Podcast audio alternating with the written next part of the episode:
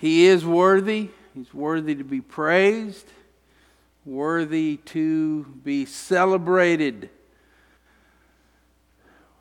Hope you were listening to what Mark said about not wanting to take God for granted, because that is what we are going to be looking at this morning in the first chapter of the book of Malachi. Will be verses 6 through 14.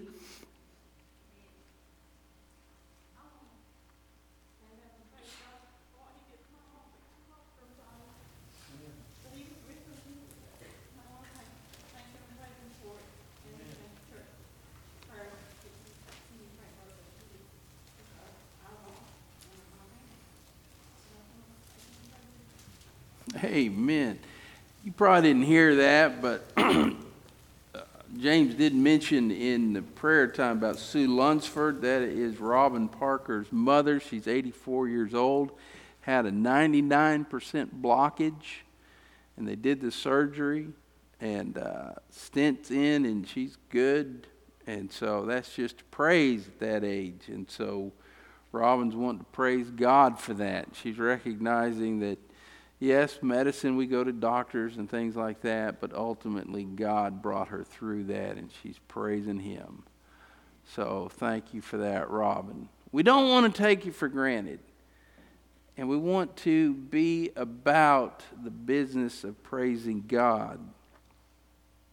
Now, it's really quite an interesting introduction to this particular passage because it's about honoring the Lord, it's honoring the name of the Lord. And what you've just seen here, what you've heard, are people who are honoring God and they're giving Him praise and glory.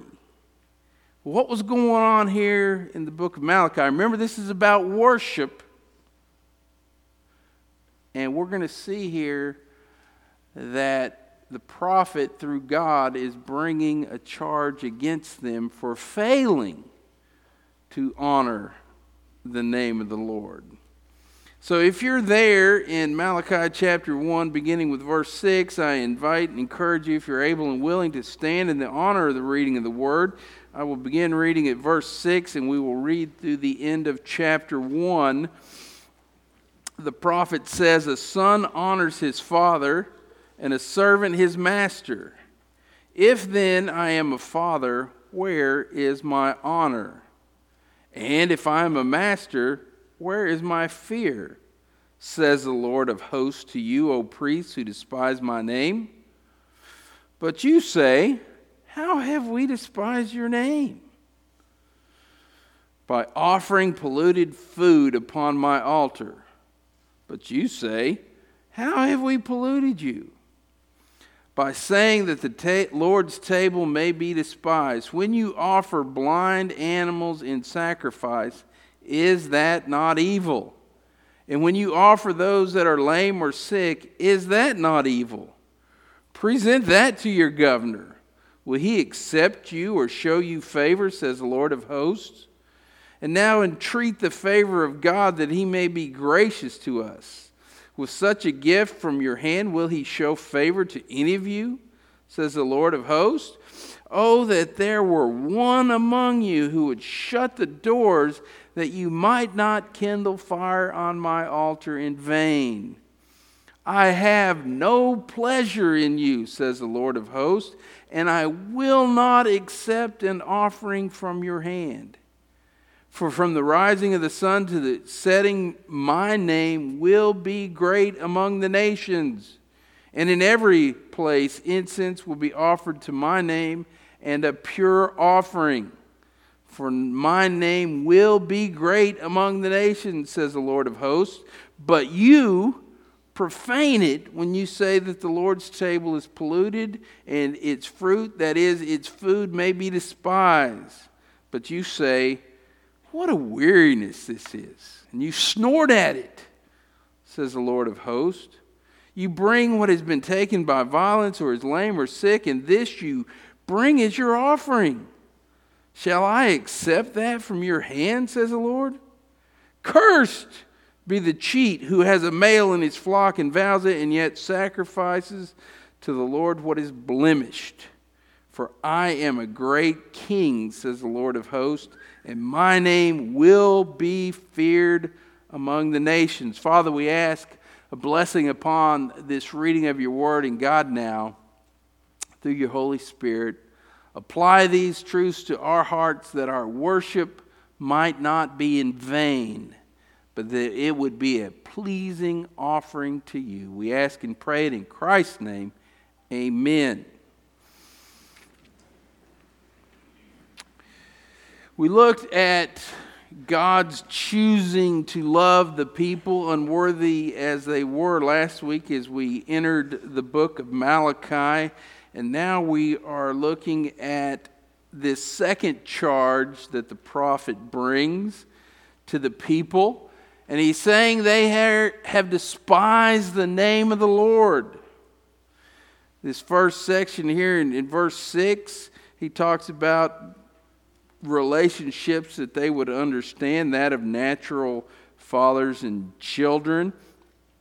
The son honors his earthly father, and they were familiar with the servant master relationship as well. And they said a servant has fear or reverence for his master. I said, You understand that? You do that, but where is your reverence for me? Where is your fear, your reverential awe to understand that I am God, where is that? So that's what God is saying. He said, Where is my honor? I'm, I'm a father. If I'm a master, where's my fear? And then you're going to hear from them when they say, basically, what are you talking about? How have we despised your name? They're at the end of verse 6. So the prophet then takes steps to reveal the seriousness of the charge. And he's going to prove it to him. And he's going to do it in three ways. And we see in the first part of verse 8a, he says, Well, one way you do it is you offer blind animals in sacrifice. Now, we as 21st century Americans are 2,000 years removed from any type of temple sacrifice. And so we're not too sure about all this. But remember who he's talking to. He's talking to Israelites. They were very familiar with the law of God, and they would have known this one. I want to actually read to you a section from the book of Malachi. And we don't know this, but they did. And this is what God told them. He said, If it is to be accepted for you, it shall be a male without blemish of the bulls or the sheep or the goats. You shall not offer anything that has a blemish, for it will not be acceptable to you. And when anyone offers a sacrifice of peace offerings to the Lord to fulfill a vow, or as a free, free will offering from the herd or from the flock to be accepted, it must be perfect. There shall be no blemish in it. Animals blind or disabled or mutilated or having a discharge or an itch or scabs, you shall not offer to the Lord or give them to the Lord as a food offering on the altar. That's Leviticus chapter 22, verses 19 through 22. They knew better. And then, as they were getting ready to go into the land there, when Moses in Deuteronomy gives a second reading of the law, he actually says this in Deuteronomy 17:1. The Lord intensifies it when he says that if they were to offer a sacrifice that had a defect, a blemish, said it was actually an abomination to the Lord your God. They knew better, and that's what they were doing. And then in the second part of verse 8, he says that you're despising God's name by showing a preference to the secular over the sacred.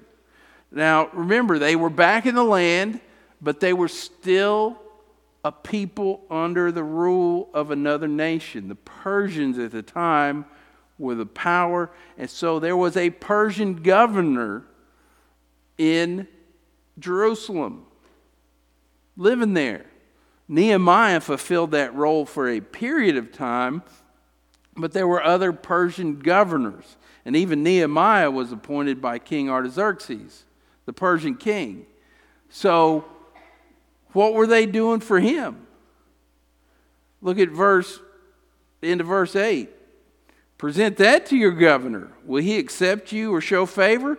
Now, the prophet's using rhetorical language here. He, he knows that they're not offering this stuff to the governor, they're giving him the good stuff.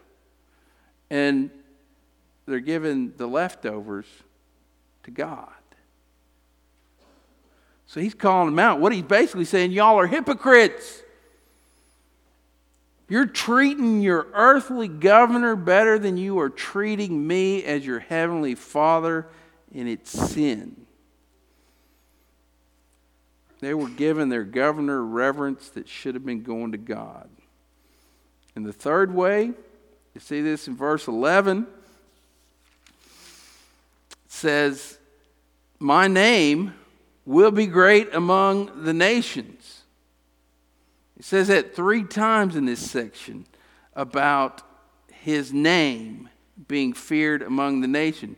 And basically, what God's saying through the prophet is, how does this honor me before the nations when the word gets out that you're not even taking care of my house? You're despising my name by failing to honor me before the other peoples. Those are the three ways that the prophet is saying they were guilty of this. So, the summary of the charges they were in direct violation of the sacrificial requirements by offering polluted offerings. They were preferring the secular over the sacred, and they were failing to honor God before the watching world. That's the history lesson. What about us? Can these same charges be leveled against the church of Jesus in the 21st century? In America? Do we bring polluted offerings to the Lord? Do we favor the secular over the sacred? And do we fail to honor God's name to the lost world around us? Well, let's look at them one at a time.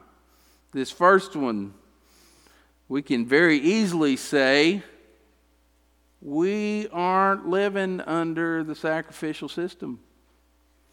We're living under grace. And that is true. Paul says that in Romans 6:14 that we're no longer to live under the law but we're living in grace. So, can we be guilty of bringing polluted sacrifices to the Lord? The short answer is no, not in the sense that it was applied to the Israelites. But what are we told? About how we're to live. Well, if you look at the book of Romans, that same book that Paul says in chapter 6, you're not under law, but you're under grace. Guess what he says in chapter 12, verse 1?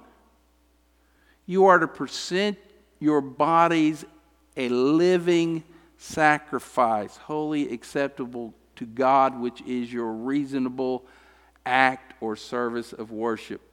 There's our worship. We're to present ourselves as a living sacrifice. I think, what does that mean? Well, what about a real sacrifice? When they brought whatever it was a lamb, a goat, a sheep and it was sacrificed, did they get it back? No, it's dead dead. But we are living sacrifices. But what does that mean? That we are to die to ourselves and live to God. That's Galatians 2:20, which is a great verse to memorize if you don't know that one. I have been crucified with Christ. I no longer live, but the life which I now live in the flesh, I live by faith in the Son of God who loved me and gave himself for me. Are you crucified with Christ? If you name the name of Jesus, have you've been regenerated, yes. But then you're to die to your way and to offer yourself as a living sacrifice. How often is that? Daily. Daily. See, we, we don't have to bring animals because Jesus went into the Holy of Holies on our behalf. Hebrews tells us the blood of goats and animals won't, won't do it, won't cover sin. But he said that he himself, Jesus, went in there on our behalf and he offered himself one time that we might have life and that we might have it abundantly. But in light of Jesus' sacrifice for us, what are we bringing to the Lord in terms of worship? Because think about, we, we don't think about this because we're, we're so far removed from it. But think about, try to imagine that you have a bowl and you're actually bringing it there to the temple and you're actually having your hand on it as this thing is slaughtered in front of you, and the blood drained and it taken apart, and part of it burned on the altar, and some of the blood uh, splashed on the altar. That was a vivid, vivid, graphic reminder of the people the cost of sin. That's what it was for. It was to remind them that God takes sin seriously. And they were to bring their best. Because he wouldn't he didn't want, wouldn't take, wouldn't accept the blind or the mutilated. You get you, you got a cow that's got one leg. That's not the one you get to take to God. Not for it to count as to meet his approval. You're supposed to bring your best. Now, this, you know, the thing with missionaries, we just did this um, um, in gathering, and it, that was such a great sight to see all these young. I especially like seeing young people come and and give the family offering. That's great. But you know what? I've heard missionaries talk about getting things from people, donations. And the idea is that, hey, this thing, whatever, this pair of shoes, got a hole in them, uh, torn on the side. I'm not going to wear them anymore so I'll give them to a missionary. And they've talked, I've heard uh, missionaries talk about what they've received in care packages. What a terrible, terrible way of thinking.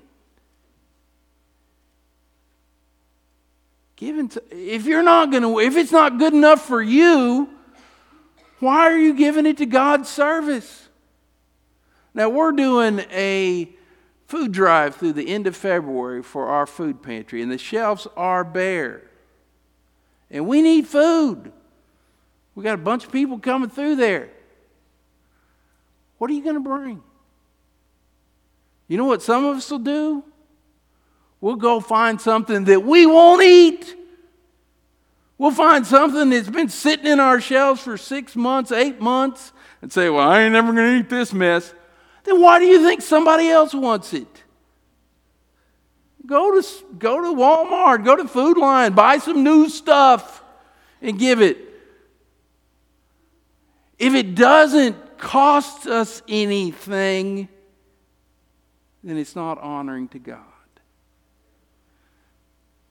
Uh, David King David, we're going through the life of David, and on Sunday nights, just started that. But, and we'll get to it eventually. But when he was going to buy the, the, the land where the temple was going to eventually be built, and he went to the guy that owned it, and, and, and, this guy, he's saying, Hey, king, man, you take it, it's yours. And David says, No, I will pay full price. He says, No, really, it's yours. And he says, I will not give to the Lord that which costs me nothing. If it doesn't cost you anything, then it's not a worthy sacrifice. This isn't about earning salvation. We can't. It's about reverencing the name of God bringing your best. So, what does polluted worship look like or could look like in our life? Well, I jotted down a few. This isn't extensive by any means. But think about this we offer polluted worship by attending God's house only when we don't have anything better to do. We offer polluted worship when we come with a, Do I have to go to church today? Instead of, wow, I have the privilege of attending worship today. This might apply to some of you that are here. We offer polluted worship by physically being here, but not paying a lick of attention to what's going on. We're not engaged. We're here. We offer polluted worship by consistently arriving late. We offer polluted worship when we go through the motions instead of engaging in genuine, authentic worship. We offer polluted worship when we come to church on the way to lunch. What's your big event? Is it this? Or is this just a stop on the, on the way to, to wherever you're eating and bless God, let's hope He doesn't keep us too long so we're not too far back in the line. We offer polluted worship when we come in here with a, well, I dare you to bless me. Had a bad day, but you know, hey, maybe something will. Those are just some of the ways. What do we do about it? Malachi was calling these people to repent, and we can do the same thing. We're supposed to have joy in our salvation. We're supposed to be excited about serving God. And if you're just if this is dull and, and boring and you'd rather be somewhere else and you can repent of that attitude. It doesn't have anything to do with me as a person, as a pastor. Okay? You're not here to, hopefully, you're not here to hear me. Hopefully, you're here to worship the Lord God and hear from Him. Look to worship as a privilege, not an obligation. And then this is a huge, huge way. If you say, well, you know, I show up and I don't really get anything out of this, what are you doing through the week? What are you doing to prepare your hearts for this time when we're gathered together? What are you doing on Monday, Tuesday, Wednesday, Thursday, Friday, Saturday? Are you doing private worship? Because if you're not worshiping God privately, you will not experience the fullness of what He wants to allow you to experience when you're here. We can do this. That's the first one. Do we honor the secular over the sacred? Now, I mean, you know, we've all got jobs. Jobs are good. We need those. Jobs have time things. Students have school classes like that. Not talking about that. We'll say if you've got a job that you're working 80 hours and it's causing you to neglect your family and it's preventing you from being in God's house, uh, then, then you might want to find another form of employment. And whenever you know work you're supposed to be a good employee students you're supposed to do the best your ability you're supposed to be on time prepared all that that's great our pollutedness if it exists shows up not so much in those areas of the secular world. And secular is just the opposite of sacred. But really, that's a false division because it's all God's time. When you're at work as a believer, you're to represent Christ there. You're not, quote, off the clock from God. You belong to Him. And so there's no real division there. But what I'm talking about is the time we get to choose, discretionary time, if you will.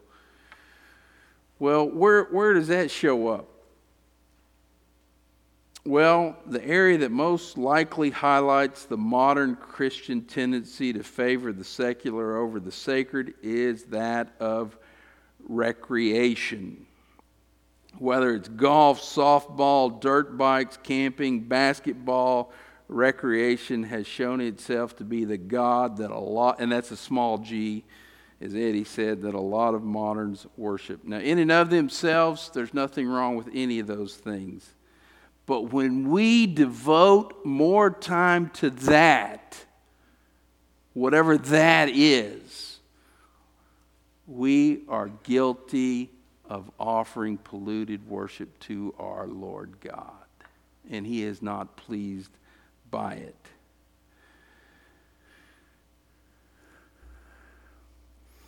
And then we fail to honor God's name to the world. Remember, He said this three times in this passage about honoring God. Verse 11, my name will be great among the nations. And we see in the New Testament this is going to be fulfilled in Philippians 2 10 through 11. This is a passage about the exaltation of Christ.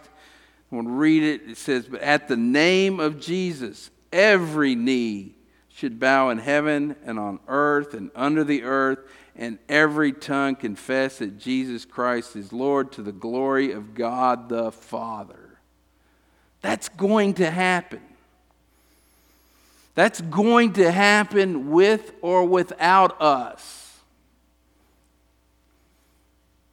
What difference does it make? A lot of difference. Yes, it's going to happen, but God would have us be a part of that. He would have us be instruments of His right now as we live out our lives, that we might honor His name to the world, to the nations, that there might be more people bowing the knee to Jesus while they still can, willingly. Everyone will bow, but for a lot, it's going to be too late. They will acknowledge, even the, the most evil pagan, the most wicked heathen, those that say they're atheists, they will one day acknowledge the greatness of Jesus. But for them, it will be too late. But we can be about the business of honoring Jesus now. How do we fail in that? I've already touched on it, but let me just be very clear. When we limit God to what He does in this room from 11 o'clock to 12 o'clock, when we limit, say that's it, we're failing to honor God's name before the nations. If this is the only time Jesus gets in your life, and nothing is out there, you are despising that great name before the world. It's not just about here and Sunday. You know, our, our, our world, our world system that we see in America, make no mistake, they are right now trying to limit what we do just to this room. We don't need to help them. And then one day, when they get that far, guess what? They're not going to be happy with that. They're going to keep coming and coming. They want to shut down the voice of Jesus in America. That's what a lot of them want.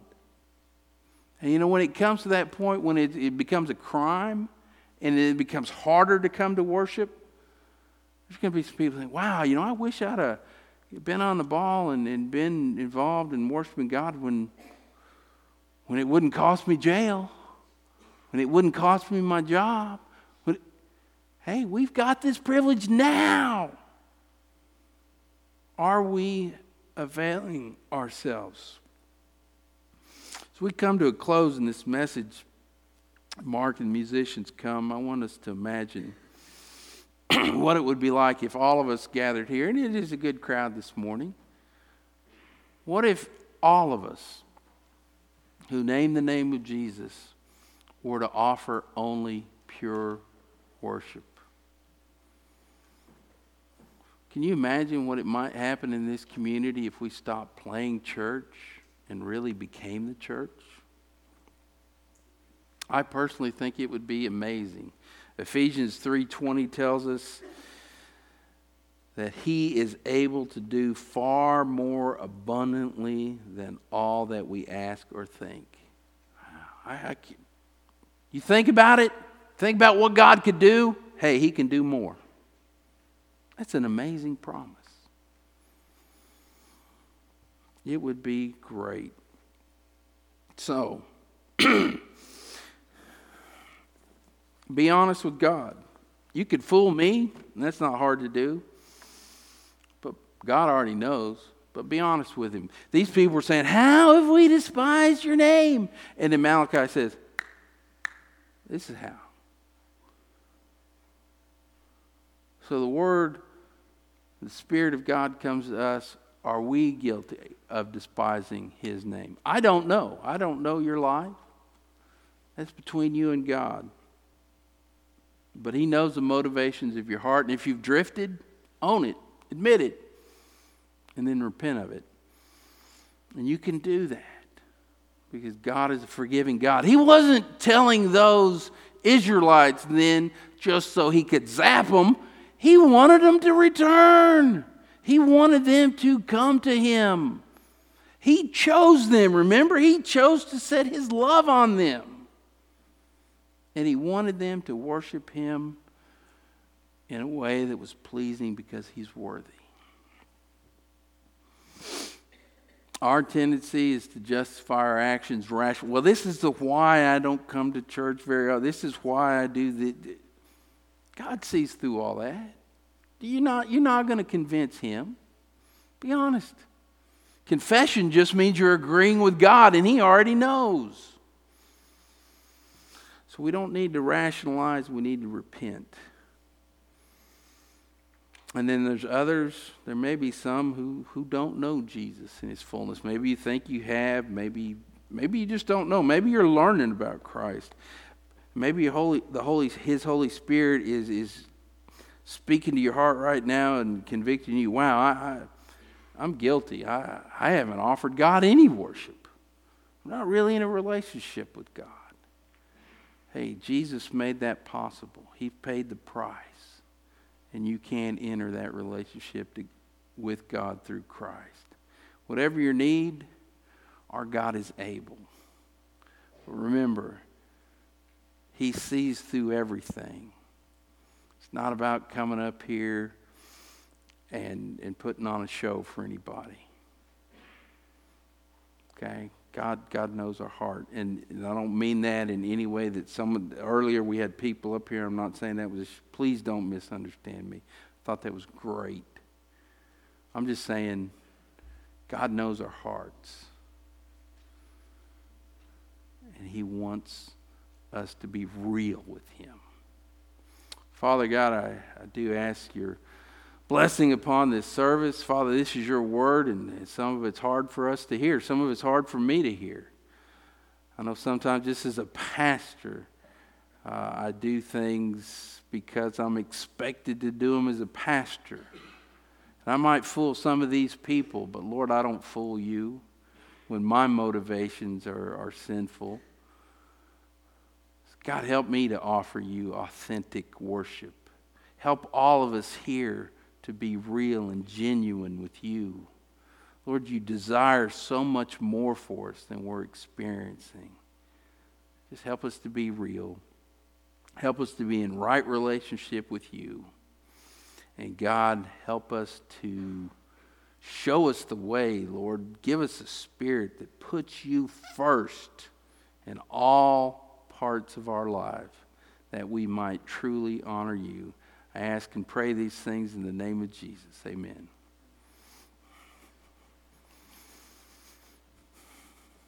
I'd like to ask you to please stand and turn to page 596. I surrender all.